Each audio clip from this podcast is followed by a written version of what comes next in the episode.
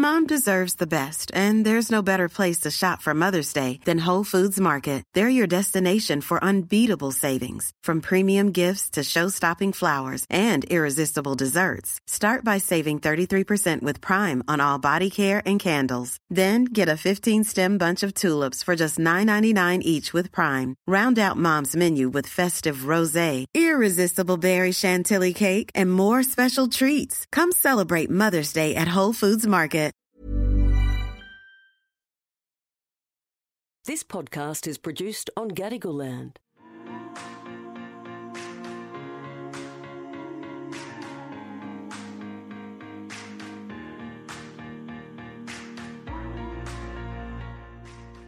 what I'm hoping is that yes, people can see the possibilities in those careers. And you know, if I think back to the original motivation for this, it was you know people can see a woman that's older, that's ethnic on TV doing this with police. That they it's outside of most people's experience.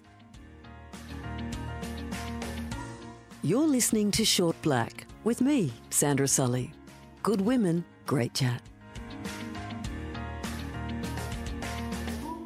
G'day, listeners. In this episode of Short Black, I'm thrilled to introduce you all to Dr. Karla Lopez, who is a forensic psychologist. G'day, Karla. Thanks for giving up your time here at Short Black and telling us all about the world of forensic psychology. Now, can I just say, as a fan of crime shows, we all try to solve these crime dilemmas ourselves. You're at the forefront of it. Does it drive you mad when everyone just wants to do your job? Hi, Sandra. Thank you for having me today. And absolutely not. I am one of those people. I just can't give that up, even while I'm watching crime shows. So, what does a forensic psychologist do? Explain it for us all who don't quite understand, because it is a pretty unique role. It is pretty unique. And I would probably say that my role is even more unique in a lot of ways. So, usually when we talk about forensic psychology, we're talking about where psychology kind of meets or intersects with the law. So that can be in terms of criminal investigations, criminal court proceedings, assessments, and recommendations around sentencing, and also a lot of family court related matters. So it's police, it's uh, psychology together. And what came first for you? Funnily enough, I was always going to be a psychologist. It's just that originally I thought that what I wanted to do was have my own practice and listen to people's distress and problems and to really help them through that. And then about third year at university, I became really fascinated with crime and really human motivation, what drives people to do what they do. And I don't know why, but very quickly that became why do people do very extreme things or commit very extreme crimes? And once I started reading all of the crime books and reading about infamous serial murderers, I really haven't looked back. That sounds not great for my own psychology, I think. yeah, it could be a little bit gruesome, and I guess sometimes that's got to be a really tough part of your job. Uh, yeah, it, it has been over the years. I have been in this for over 20 years now. So I think I was very fortunate early on in my career that I worked with a very close knit team and we were all sort of starting off in the forensic psychology field together. So we developed really great supports and really good strategies to get through the really tough times around reading details of, of crimes of significant harm that had been done to very innocent people and you know basically learn to be able to talk through that to have strategies outside of work to deal with any distress around that and just come back and do it again the next day i wonder if things like body language and facial expressions. I mean, the whole gamut must be before you. What are you drawn to first? Or just is it the most obvious thing? I have found that those elements are easier to discern over time. So I would say that it's the kind of thing that you think as a young psychologist, you're just going to be able to understand and you're going to be able to pick up on those elements and make sense of it immediately. And I don't know if I was just a very slow off the mark, but it took a while for me to feel like I could do that. So I think for, you know, in the first instance, it's really listening very carefully to what people are saying, but actually looking at what their body is doing, what their facial expressions doing, you know, where their eyes are going, and really understanding whether that they are presenting a coherent picture and whether what they're saying is something that they're comfortable with, it's something that they feel is truthful, that they really believe in, or whether there are additional questions that I might be able to ask and delve into that a bit more. Over the years, have you been able to sort of pinpoint a moment where people derail into the world of crime? Or is it all within us? It's just circumstance. That's such an interesting question. I thought that I would be able to see a very distinct pathway. And in some fairly rare instances, that is the case. You can see, based on very early experiences, the lack of um, supports, role models, you know, really significant negative situations in formative years where people go down that track. But ultimately, given the right circumstances and a lot of different aspects coming together, both from you know the levels of distress, our ability to deal with that, the consequences, and our ability to think through that. There is potential in all of us for breaking the law, but to what extent it really depends on a range of different things. The people that engage in very extreme behavior and very significant crime. Usually, it's something that has been building up in them over uh, some period of time. And, you know, closer to the event, there is a trigger or a number of triggers that kind of lead to the ultimate behavior that they engage in and, and the harm they cause. I often wonder, and correct me if I'm wrong, the role that empathy plays in determining someone's ability to cross the line. If they don't demonstrate empathy, then there's something not quite right. Fair point? Yeah, absolutely. I mean, I think that empathy is a is a widely studied aspect, I guess, in, in the crime world. I started off my career and in the sexual offending world, which is pretty heavy for a young psychologist, if I can put it that way. And, you know, there was a lot of study around whether people who commit those kind of offences actually have the ability to empathize. And uh, ultimately, I think, you know, the empirical work that was done in that field really determined that they absolutely have the ability, but it's something that needs to be suspended during the time that the offence is occurring because it is still extremely confronting for offenders to face the impact and the harm and the damage that they're doing to someone at the time of offending. But when we go back to your question about a lack of empathy being almost useful in that context, it's absolutely true. You know, the people that are least likely to be able to be rehabilitated are psychopaths. And, you know, whilst in the perhaps in popular culture, we believe that anyone who commits serious crime is a psychopath, thankfully, that's not the case. Psychopaths are a very small subset of an offending cohort, and they certainly exhibit a range of very particular traits, one of which is a lack of empathy and an ability to take advantage of others and, and really not you know be quite callous and and not really care about the consequences for anyone else and and purely act in their own self-interest. You mentioned the word psychopath and uh, i've come across the odd sociopath. What's the difference? Uh, so sociopath is really it, well, it's a matter of labels, to be honest, Andra. So it just depends which book you read. I mean, I think that the definitions are fairly aligned, but neither of them actually appear as a diagnosis in the um, the current uh, diagnostic and statistical manual. They're understood to be a set of uh, personality characteristics and behavioral traits that people exhibit that are essentially around what I've just described. It's around being, you know, callous, uncaring, unempathic, people who are able to take advantage of others with absolutely no qualms. So you're actually interviewing the alleged perpetrators. Do you get that involved, or do you literally witness the interviews and then make your own determinations? I've done both. Yeah. So for the early part of my career, it's it, you know was always about interviewing and about doing lots of assessments. And you know what I loved about the assessment related work is that particularly in the last few years that I um, that I did that, I was dealing with the very serious end of offending, both in terms of sexual and violent offending. And it was really about putting together a huge puzzle. You know, by the time that I was interviewing these people, there was a lot of material that had been written about them. There were previous tests, there were lots of other assessments. There's a lot of behavioral evidence that you would need to sort through to really put it together what is actually driving this behavior for somebody and where are they likely to go next? Because by the time that I get involved, people are interested in are they going to continue to do this? What is the likelihood that they will continue to harm somebody?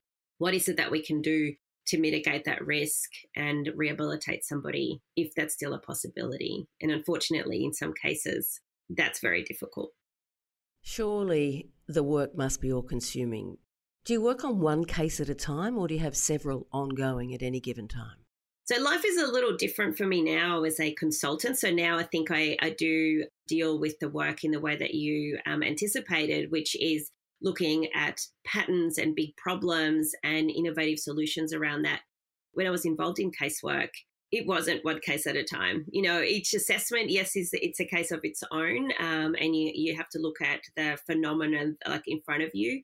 But there were always lots of clients, lots of work to do, and in fact, when we look at the treatment side of things, I was generally working with a group, so it was a group therapy setting.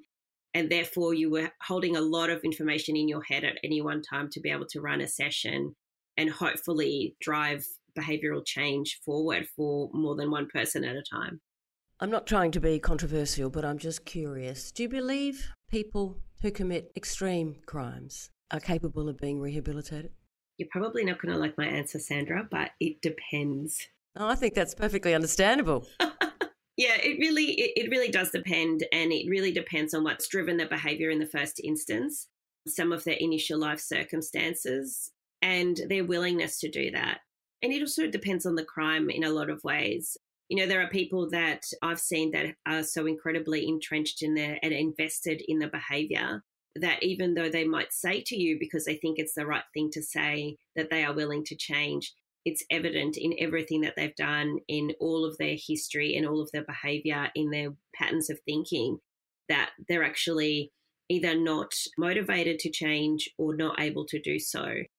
But there are others that actually have that in them. But I would say that it's certainly easier to rehabilitate somebody earlier on in an offending career than it is later on. Is there a case that's really stuck with you or a couple? And if so, can you tell us about them? Uh, there are several, I think.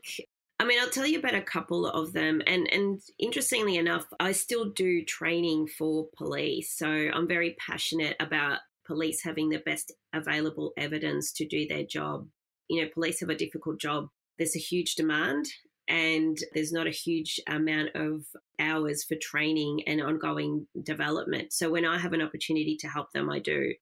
The reason I bring that up is because I often speak about particular cases to exemplify what I'm trying to get across, to, you know, to teach essentially. So some of these cases that I use are the ones that have really stuck with me. So I'll mention two, and one in particular is probably a case that people wouldn't really empathize with and, and certainly wouldn't have, you know, and I'm not expecting the audience to, but I remember speaking to somebody that had committed some serious offenses and, and you know, they were very harmful offenses. And I won't mention the detail because I don't think it would be very palatable to the audience. But what I do remember is uh, for the first time, really recognizing in that person the distress that they felt at the recognition that they had caused harm and their willingness to really do whatever they could to seize that behavior to ensure that it didn't happen again. But at the same time, struggling with the you know fantasies and desire to do so it's a moment that's really stuck with me because it wasn't really something that I was expecting to really recognize that really raw human emotion in somebody whose behavior I really couldn't reconcile. You know, it was something so far from anything that I would ever consider doing or so far from anything that I consider acceptable. But I really recognized in that person at that moment the real struggle. Like I can see, I don't want to cause this harm, can see that that's a bad thing, but it's really hard for me to stop. Some sort of odd compulsion to continue. That's right. And as I say, I don't expect anyone to really kind of empathize with that because harm is harm, you know, and often it's very innocent people that are being harmed by these offenders. But it was just a really human moment that stuck with me. You know, in a lot of ways helped me understand what was going on and, and how that translates to other people that committed those kind of offenses as well. I mean, there's a lot to be said for experience, right? Indeed. And then the other the other case that I think about is really one where there were kind of two offenders acting together, and one of the offenders was actually a woman. And the phenomenon, I guess, of women engaging in really harmful offences against other people for various reasons is of interest to me. I think we, it's something that we understand not as well as we do with male offending. Why is it so uncomfortable for us, do you think, to accept that women can be just as callous? Yes, absolutely. And I think that, you know, I became pretty fascinated with that, if that's the right word, pretty early on in my career. And so anytime that I've had an opportunity to work with female offenders, I think that's something that I've taken up. And in fact, you know, I, when I was in the justice system, tried really hard to kind of get a group, a therapy group happening because I wanted to see how did that compare do we actually know enough and understand enough about the way that they offend and the motivations behind it to offer some treatment that might actually work for them? And I learned, which is, you know, backed up by the literature that we have, that actually there's a lot of things that are very different. But that in itself has been useful to me going forward because that's exactly what I can teach other people. You know, my experience then enables me to say, actually, you can't just assume that everything that we know about males offending translates perfectly to the way that women operate. It doesn't happen that way.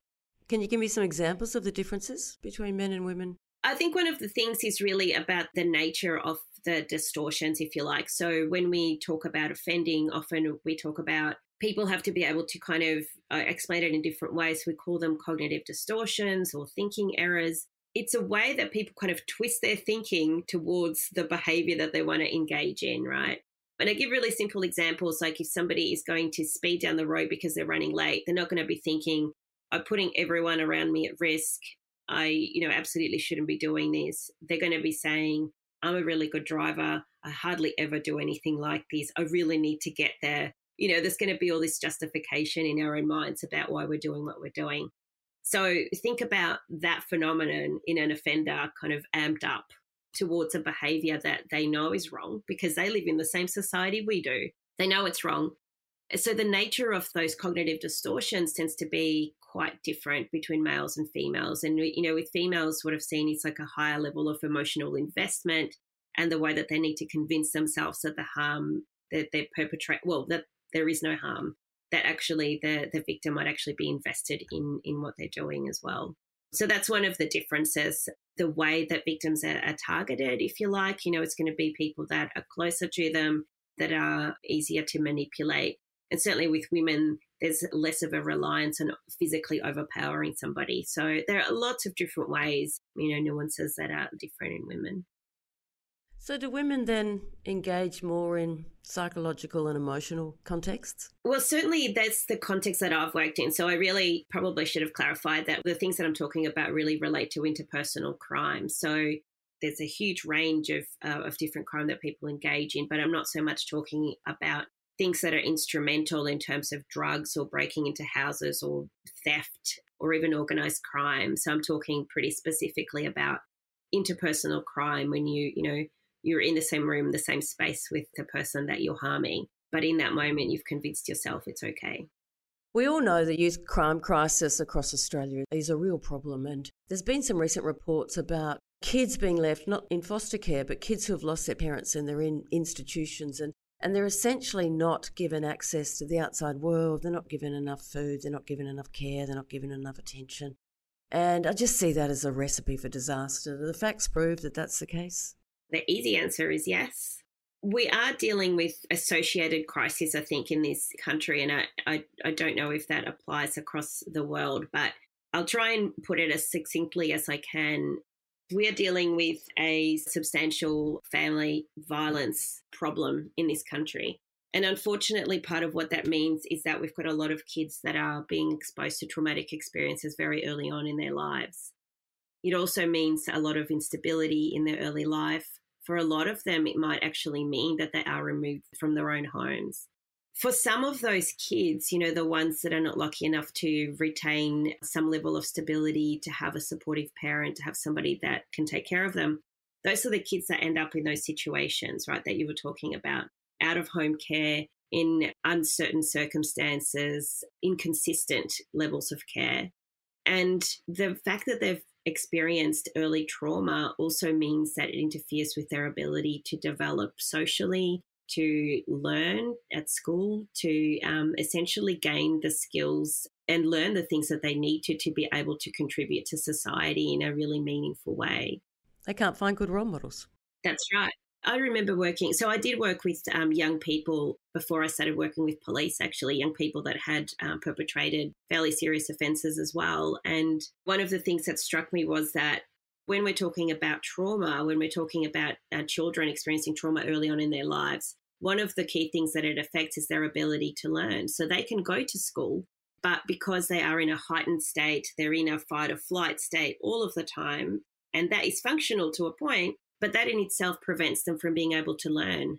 And that is going to set them back. They're going to be at a disadvantage potentially for the rest of their lives just based on that. Now, when you're talking about kids that can't learn socially, they will struggle. They will try and find the other people around them that also, you know, feel outcasts or are on the outer. And unfortunately, what it can certainly at many instances lead to is crime, you know, testing the boundaries, transgressing those rules that have been put to them that they don't understand, and also just getting things that they feel that they deserve because the world hasn't treated them well. And it can spiral. God, I sound like it sounds very doom and gloom, Sandra. Right. So let's lift the tone. It's not doom and gloom, Karla, but um, I do want to pivot if I could. One of the things I find absolutely fascinating is your role in 10 series Hunted. How did that come about? I mean, clearly you have a forensic mind and you're an analytical person, but what made you decide you wanted to, um, you know, be on the show as an expert hunter with an elite team chasing fugitives who are aiming to evade capture for 21 days? I've been asked that question a fair bit actually, and I will say it's probably just good fortune because it was actually one of the senior producers that approached me on LinkedIn, of all things, and put this idea to me about potentially being on the show that I had never heard of. And if I can give you a little bit of context around that, we were in the middle of the second year of lockdowns here in Melbourne. And I know that the rest of the country probably didn't experience lockdowns to the level that we did. We didn't. Not that I'm using this as a justification, I actually I had been working from home for the better part of two years, and I thought that this sounded like something that was very interesting and exciting. And for the first time in more than 10 years, I wasn't working in the police force and I was there, I could determine whether I was involved or not without seeking permission. The first series that came out was an absolute cracker. Mm-hmm. And, you know, you want to work out what are the obvious mistakes people make. Yes. You know, aside from carrying a phone and a 24 hour location tracker, what are the other silly things most of us do without even realizing? Well, I think that the majority of us are actually a lot more predictable than we like to think. No. well, I mean, obviously the, you know, the caveat is that I have to know something about them to be able to say that, right? But we like to stick to things that are comfortable, familiar, and things that we really value. And so once we understand what those things are, what people value, what is important to them, the people that are around them, the networks that they have, where they're likely to devote their time and their effort, then we are reasonably predictable. I think the mistakes that fugitives make as a result of that is really just sticking to those routines and to their preferences. And if we look at the opposite of that, where they succeed, it's really pushing themselves outside their comfort zone. So when you look at other series of Hunted and you look at who won, you know why and how. Or was some of it luck? Yeah, I was going to say, I think to a point, yes, you do, in terms of like you can see why people have gone down a particular track in terms of the plan on the run. However, things don't always go to plan. One of the big characteristics that people have to sort of have in their arsenal, I think, is the ability to pivot. So you have to have a, a good level of resilience. You know, when things go wrong, are you going to be able to bounce back? And also a level of emotional stability that is going to be uh, challenged quite often on the run. So both from like the physical discomfort that you're feeling, the uncertainty, but also the fight or flight response that is triggered by the the fact that you are essentially being hunted. You know, we, we can't help that. We know that there is no harm that will come to them as a result of being captured, but their aim is to be able to evade capture. And so the fear of doing that is something that's going to physiologically drive that response. And their ability to manage that is going to be crucial in being able to remain on the run. So, are our mobile phones still the main things that give us away, regardless of whether location settings are on or off? Yeah, absolutely. I mean, your mobile phones are a tracking device, no doubt at all. But I think it's also the people around you, right? Because, you know, if we have reasonable um, idea that somebody, that you're going to meet up with somebody or that there's a particular location that might be of interest, if they have a mobile phone, they're also trackable. But it's also known locations. So places that are familiar to you in a situation where you're feeling challenged and feeling nervous and paranoid, it's much easier to stick to places that you know and that you're familiar with. It's been an interesting challenge for us with interstate fugitives, of course, because you know, whilst those who live in Victoria, we might be able to determine or kind of understand a little bit about where that comfort zone might be, where the networks are physically located, who might be available to render assistance. It's a little bit different with interstate fugitives where their immediate loved ones are not around them. So we have to go that extra step and put in a lot more effort to determine, well, which places are going to be attractive to them and why. Have any of these fugitives stumped or surprised you? Stumped. I think there are instances during the investigation where we certainly have been stumped. And I was talking about how essentially for us, we need to exhibit that resilience that we expect to see in the fugitives as well. Because, you know, on the really tough days, on the slow days, on the days where our original plans or hunches haven't really panned out, we have to be able to bounce back and pivot and test out a few different, a few additional hypotheses before we, we are able to progress. So, yes, they have done things that have been unpredictable and and of course, it is one of those things. And I say I don't want to give too much away, but obviously, if people are very much steering away from a comfort zone and from people they know, that makes them less predictable and therefore more difficult to track.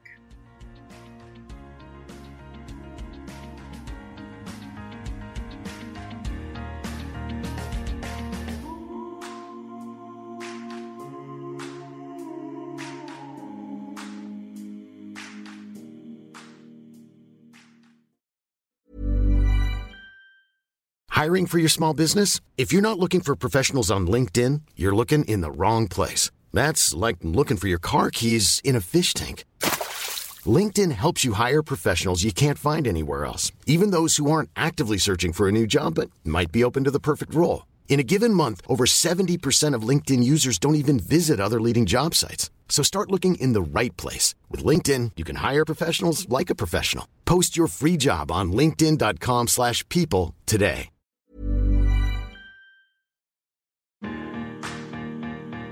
Your world is all about technology. Now, everyone's confronted with the burgeoning world of AI and how it's sort of seemingly going to overtake us. Does it affect your world? And what are your thoughts on it? AI excites me, to be honest, Sandra. So I think that, yes, in terms of the, the hunted world, technology is a huge part of it. People who understand how to leverage that in the most effective way would tend to be more successful. But I would argue that that also happens in the real world. You know, we can be fearful of the technology that we have at our disposal, or we can really seek to understand its potential and work alongside it. What I understand about AI, and I delve into it almost daily, is that it is here really to help us accelerate automate some of the things that are kind of boring for us or you know that we need to do at scale but augment our ability to get things done because it has that potential. So I don't fear it. I think that we need to be smart about how we use it, use appropriate governance, and embrace it. What sort of impact is that having on security at the moment, or that you can foresee? I think that is a work in progress in terms of how that will pan out. And I think the challenge at the moment is that we know it's going to have some impact. The extent of it is as yet uncertain. But it also means that uh, from a law enforcement perspective, we need to be able to leverage, you know, the use of AI and, and look, not only anticipate how it may be used to disrupt society, if you like, but also anticipate how AI can be used to counter that. Because we are going to get to a point where AI needs to counter AI. We can't approach that from traditional methods. So there's a lot of uncertainty, but but something is coming. Small steps. That's right, but also you know that there are ways. Uh, the big change, and this is this is one of the things that I keep getting told of late, is that AI has been around for decades, right? The big big change that we've observed in the last few months is that it's been democratized, so everybody can join the bandwagon. We can all use it. Uh, it's interactive, but it's generative, right? So there's new content out there. And so we have to be cognizant of some of the, the fun, interesting, useful elements of it, as well as some of the risks. Down the track, Are we going to be able to discern what is true and what's AI generated? Are we going to be able to tell, you know, if a video or if a picture or if a voice is the real person or if it isn't? And what are we doing about that? So there are risks, absolutely. I'm not saying it's all great, but there are some really great things that can come out of it if we do it well, thoughtfully, and carefully. Okay, I'll try and take that on board, Karla, but it is difficult because the world keeps telling us it's a scary future. uh, when it comes to security, and I think it's uh, something we all deal with all the time, what's your top advice for people when they're navigating the technological world? And what are the key things you do to make sure that you're safe and secure? Because you know how devious people can be. Absolutely. And I almost think that if we're willing to put ourselves out there, we have to accept a level of risk. I think that is the reality. And it's something that I've grappled with being on hunted, I have to say, because I mean, obviously, I'm putting my face out there. There are things known about me that haven't been out there before. I think, in terms of being realistic about, you know, yes, you need to have good privacy settings on the apps that you're using, the, the uh, social media platforms, etc. But ultimately, we need to expect that the things that we put out there are going to be accessible to anyone, even those who might intend to do harm. So we have to be really careful about what's out there. Interestingly enough, you know, I've seen situations where social media can work for good as well. So I've seen how useful that can be in a police investigation, for instance, where people might take a photo and inadvertently give away their location without thinking that that's going to be available to police, both in terms of their geolocation data and even if that isn't necessarily available, you know, there's background things that are discernible. There is a level of risk that we are going to have to accept if we're going to put ourselves out there. Just expect that anyone is going to have access to that data. Look, many years ago, I was a, a victim of, of crime, and um, the police at the time really encouraged me to live essentially by the rules of a needs to know basis. So before I gave anything away, I would ask myself, do you really need to know that level of detail? And I I enjoy social media, but I don't put a lot of my personal life out there, and I never really have. But I do think a lot of young people make a mistake, and I'm wanting your view of this, of, of literally putting it all out there and you can't get it back. Absolutely. And particularly put together. It's like one post, you might say, well, it's one post, it really doesn't tell people much about me, or, you know, that one time I gave a little bit more away. But that in itself, you know, the pattern of behavior that people are able to observe online is almost of most value. You know, they can see the way that you normally post things, they can see the things that are important to you, they can see the people that are around you and the sort of locations that you like to spend time in. So a lot can be discerned. Even if you're not outwardly saying the things, people can put a picture together about who you are based on, on those posts. And it is, it sounds a little bit scary. You know, I have a child myself, not quite a teenager yet. And I think about those kind of things a lot. You know, what is it that is useful that I can teach her about her own safety and about the boundaries that need to be in place for her own safety going forward.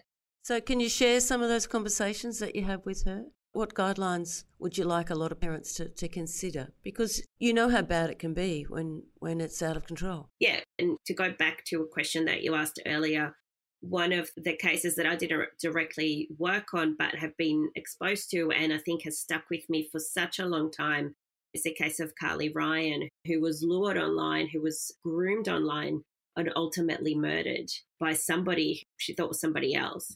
The reason I mention that is because one of the things that I will always talk to my daughter about is that it is important for her to be really sure and be really clear about who it is that she's talking about. So, the things that I would say to parents, and certainly the things that I say to her, is I'm really sorry that you're going to have to disable the chat on that game that you want to play but I don't know who's going to be reaching out to you. We actually don't know if that child is the same age as you or is somebody completely different pretending to be that. The other thing is really to stay on the platforms that you have told your parents that you're going to be on. So, one of the tactics that people who intend to do harm to children will use is to try and lure you away and offer you things that are attractive to you that they've got to know about by interacting with you on the original platform. They'll offer additional attention, additional, I don't know, pets, as my daughter keeps telling me, you know, just currency that makes sense to um, to children to lure them away from the safety of that game and of their peers and of a familiar environment. And the other thing that we really can't get away from is really low tech, Sandra. It's just talking, you know, really understanding what it is that our children are doing online, keeping the, the dialogue open. So even when they, they start to, that maybe they step a little bit out of line or they do things that we don't agree with, we still need to be able to have that conversation. So not the moral panic immediately, allow them the space to talk and then help them navigate that situation and anticipate that there'll be another one. When I mentioned earlier about being a victim of crime, one of the things that the police said to me at the time was, particularly for women, it, it you're often assaulted or confronted essentially by someone you know, you know, or someone in your circle. And we know the scourge of domestic violence in, in Australia is is just at record and uncomfortable levels. But they, they said to me that most of us are such creatures of habit that it's very easy for people to work out where you're most vulnerable. And it's usually leaving work or leaving home. True? Yes. First of all, can I just say I'm very sorry that that happened to you. Thank you. I hate that for you. But yeah, absolutely. I mean, we are absolutely creatures of habit. You've you've reminded me of something actually early on. One of my supervisors in my in my first job with Injustice said to us, "When you drive home, make sure you drive home a different way every day." And after a while, when you start getting comfortable, you go, oh, is that really necessary? Who's really going to know? but it absolutely is. It's a kind of an easy safety measure, right? Exactly. Offenders, when they are motivated to offend, are masterful at identifying vulnerability. So, whilst police may have been well intentioned in saying that to you, I think that those are the kind of statements that also get them into trouble in terms of saying, like, there's something inherently wrong with what you're doing, putting yourself out there as, you know, as vulnerable, which is not the case. You know, we go on living our lives, and the problem is with the person trying to harm us, not with us. And I didn't take it that way at all, I must admit, but I understand where you're coming from. What they, I think, were saying to me is that this person watched a pattern of behaviour and I had a fairly rigid routine. Many of us do mm. without realizing how vulnerable we make ourselves by doing what we do in the same fashion, the same way every day. Yeah, absolutely. It's interesting because to me, one of the times that I probably have felt the most vulnerable is not so much sort of leaving work, but actually arriving at home and that distance between like to the front door always feels long. Yeah. Well, mine did happen just as I got home. So they had clearly been watching me and found the pattern of behaviour.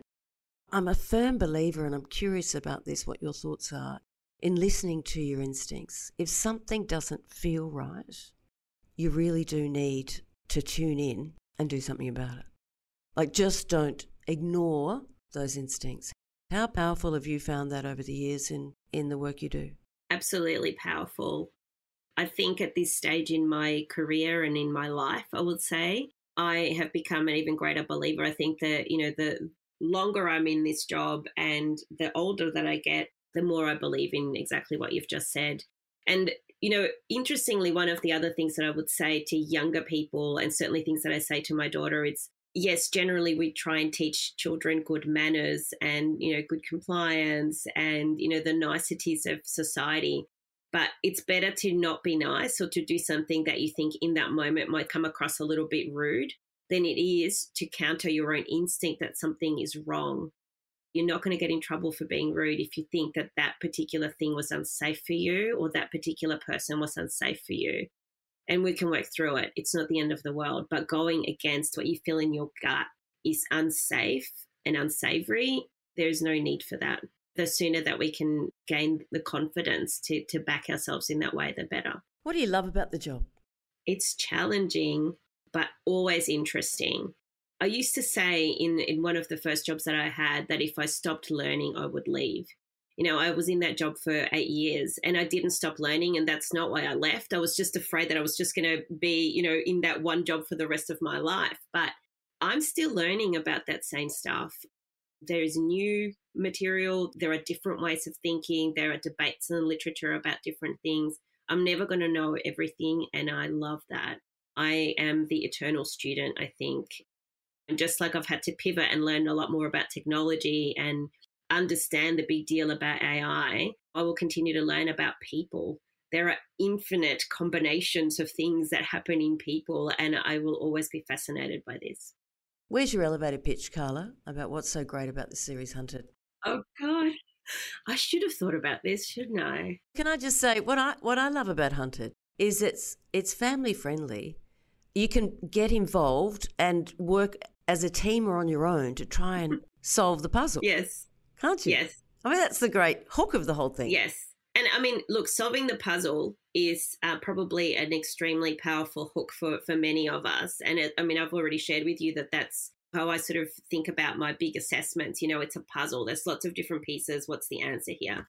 But um, with Hunted, I think that there there are layers of complexity, and you can engage in it as much or as little as you like, and you can back different people, right? Like there's the the expert side of things in terms of how you would tackle it, and there's a whole lot of methodology on display, and there's a lot of interesting types of careers that are on display. I think from the Hunter side, but the beauty of the fugitive side is that they have free license to make a plan as creative and as out there as they can.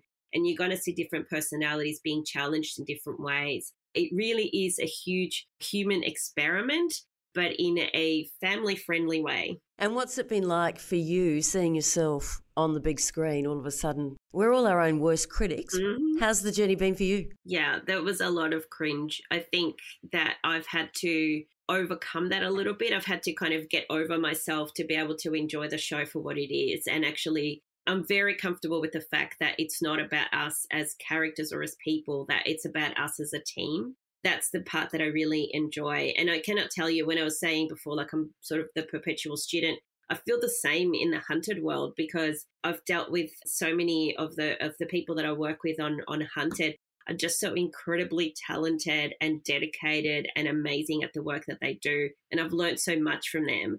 And believe it or not, and I don't know if my boss would believe it, but I tell her this all the time that the experience has helped me in the job that I do now because the kind of conversations that I've had with our amazing cyber team, for instance, with Ben Owen about their open source intelligence world, like there is just so much, so much richness in that room that I just feel incredibly fortunate and very much realize that the whole thing is not about me. So that's how I get through it. what I love is that you take us on your journey as well as the fugitives, right? So we're we're straddling the fence, trying to work out, you know, which side we're on. Do you find that that's kind of the reaction you get from a lot of people, or am I just an odd one? I think you're being very generous, Sandra. I think a lot of people are very clearly backing their own team, like on the fugitive side. And like even my friends say to me, like, I love you, but I'm going to back the fugitives. Like I want them to get away. so yeah, but, but you're taking me on that journey of understanding, you know, the cyber world and, and all of the stuff that, that, that has to play out. I mean, that's I think that's just really interesting from a viewer's perspective. It's not just the game; it's everything mm. you learn on the way. That's right. And that part is real. And I think that's what I really love about Hunted. You know, it's not, we're not just making things up. We're not pretending that we've got technology that we don't have. We're not pretending that we've got the means that we don't have. Like those things are real.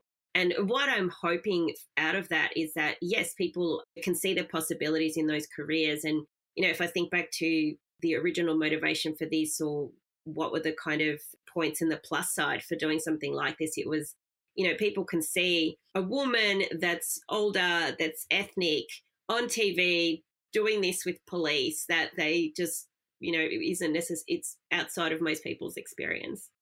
Can I just say one thing? And this is something that I haven't really talked about. My husband really brought to my attention for the, I think for the first time, obviously a while ago now, but I guess I feel pretty proud of where I've got to and the experiences I've had up to and including the show with the realization that actually I started my life off being a Spanish speaker in a third world country. And I came here as a refugee, not knowing how to speak English. And I, the reason I, I mention that is because for some reason it's never really been something that I talk about in my professional life. And I'm told that it matters. It does matter. That's that's an extraordinary journey. and you just sort of, you know, thrown it in at the 11th hour. Oh, yeah, by the way, I arrived here, I couldn't speak English. I was a refugee, Spanish speaking migrant who um, made my way to where you have and achieved, you know, tremendous things. When you look back on all of that, how much do you think it, it shaped you? I think it shaped me a lot. I didn't think about it as I was growing up and studying, making the, the decisions that I made. But I think, you know, was very cognizant always about everything that my parents had given up in their own country to come here. We had a pretty comfortable life. We were happy. And I wasn't happy about leaving that country to come to a completely unknown place where I couldn't speak the language. I mean, I wasn't thrilled about that. But I always felt like I owed to them my best effort. And hopefully, I mean, certainly what they tell me, because I'm lucky enough to have them still, is that I have made them proud and, and put in the effort that they were hoping for. The reason that they left a war torn country at the time was to give their children the best opportunity. And so they feel like I have hopefully, yeah, proven to them that they did the right thing. Clearly, it's important to you as it is to me, and that's why we have such a diverse range of women on the podcast. Is to say we all matter, we're all different, we all make our own way, Mm. but we do need to see a range of women from different ethnicities, age groups, industries doing their thing. That's what Short Black is about. Karla is about celebrating women like you Mhm. who have, you know, overcome challenges, clearly been very resilient, but you also appreciate the importance of being seen and being representative and diversity and inclusion is significant. Mm. It matters. It took me a long time to understand that, Sandra, which seems crazy because I'm about as diverse as it gets. You know? um, you know, I never thought about that. uh, You know, about even being disadvantaged in any way. Like I just thought, well, that's where I'm going. If I put in the effort, that's you know, that's what's happening. Yeah, I, I never sort of wavered in my belief that that was where I was going and what I needed to do, and, and I could achieve it through hard work. Well, well done and congratulations. Thank you. You know, it's a story and it's an example for, for many other young girls looking up, realizing that there's so many opportunities and careers. And I'm hoping that, you know, our listeners will realize that you got to chase your dream. And that's exactly what you did. Thank you. We often hear the phrase, you can't be what you can't see. But as you say, you know, a strong female lead in a, a national TV show, that says a lot. Dr. Karla Lopez, it's just been a, a real journey to actually have you on Short Black, not just as the forensic psychologist, but as the strong woman who I know you are. Thanks for sharing some time with us here. We've really enjoyed it. Thank you so much, Sandra.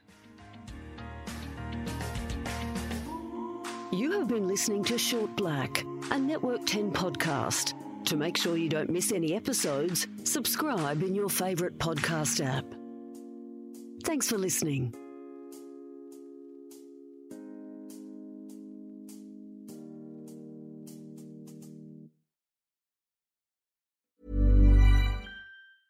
Even when we're on a budget, we still deserve nice things. Quince is a place to scoop up stunning high end goods for 50 to 80% less than similar brands. They have buttery soft cashmere sweaters starting at $50, luxurious Italian leather bags, and so much more. Plus, Quince only works with factories that use safe, ethical, and responsible manufacturing. Get the high-end goods you'll love without the high price tag with Quince. Go to quince.com/style for free shipping and 365-day returns.